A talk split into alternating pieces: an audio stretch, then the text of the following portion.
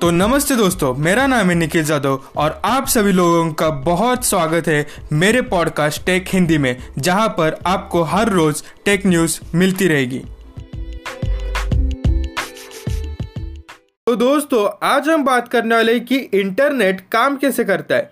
बहुत लोगों को लग रहा होगा कि जो भी चीज़ हम गूगल पर सर्च करते हैं, वो सैटेलाइट के थ्रू गूगल डाटा सेंटर तक पहुँचती है, पर ऐसा बिल्कुल भी नहीं है। पहले मैं ये बता दूँ कि हम सैटेलाइट से इंटरनेट कनेक्शन क्यों नहीं इस्तेमाल करते हैं? हम सैटेलाइट से इंटरनेट कनेक्शन यूज़ नहीं कर सकते क्योंकि अर्थ के इक्वेटर और सैटेलाइट के बीच में टोटल पैंतीस हज़ार किलोमीटर का डिस्टेंस रहता है, जिससे इंटरनेट की स्पीड बहुत कम हो जाती है और आपको ये चीज़ गुस्सा या फ्रस्ट्रेशन भी दिला सकती है।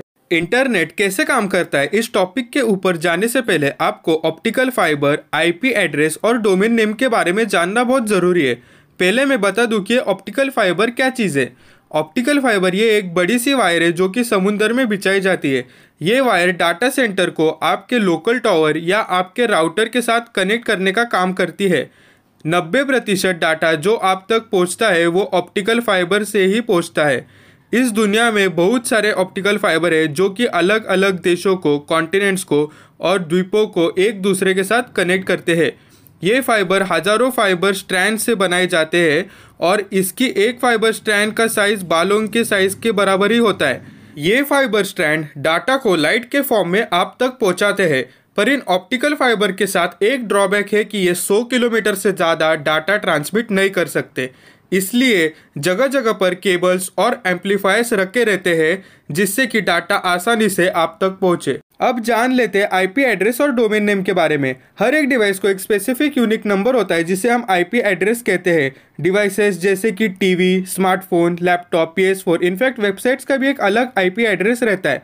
आप इसे ऐसे भी समझ सकते हो कि हर घर के एड्रेस अलग रहते हैं, और आप तभी उस घर तक पहुँच सकते हो जब आपको उस घर का एड्रेस मालूम होगा। इसलिए डाटा को उस स्पेसिफिक डिवाइस तक पहुँचने के लिए आईपी एड्रेसेस रहते हैं।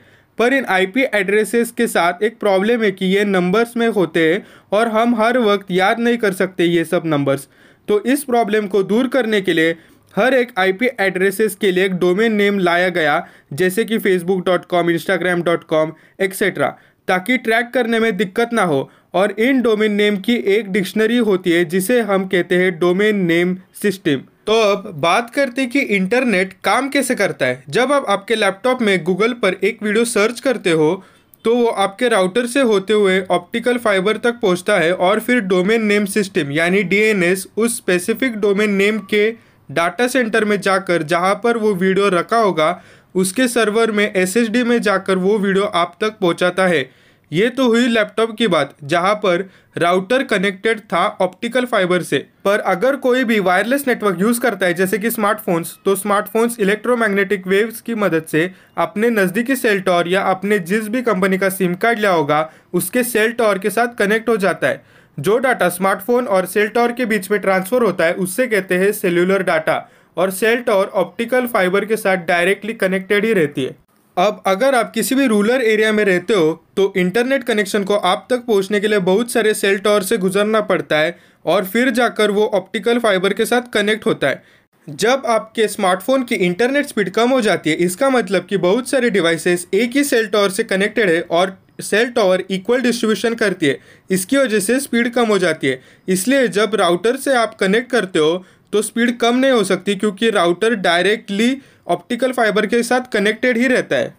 दोस्तों, मैं एक बात बताना भूल गया कि डाटा सेंटर से जो डाटा आता है आपके स्मार्टफोन्स या लैपटॉप में, वो पैकेट्स के फॉर्म में आता है और हर एक पैकेट में सिक्स बाइट्स रहते हैं, यानी आपका डाटा ज़ीरो और वन के फॉर्म में ट्रैवल करता है।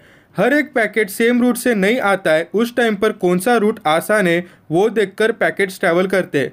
आप तक पहुँचते ही ये पैकेट्स अपने सीक्वेंस में अरेंज हो जाते हैं और इसकी वजह से आपको वीडियो या इमेज परफेक्टली दिखते इतनी मुश्किल सिस्टम को मैनेज करने के लिए इसके कुछ प्रोटोकॉल्स रहते हैं और हर बड़ी वेबसाइट जैसे कि Google dot com Facebook dot com Instagram dot com उसके प्रोटोकॉल्स अलग अलग ही रहते तो दोस्तों, यहाँ पे हो जाती है हमारी पॉडकास्ट ख़त्म। बहुत ही ज़्यादा थैंक यू बहुत ही ज़्यादा धन्यवाद कि आपने मेरी पॉडकास्ट पूरी सुनी। Please follow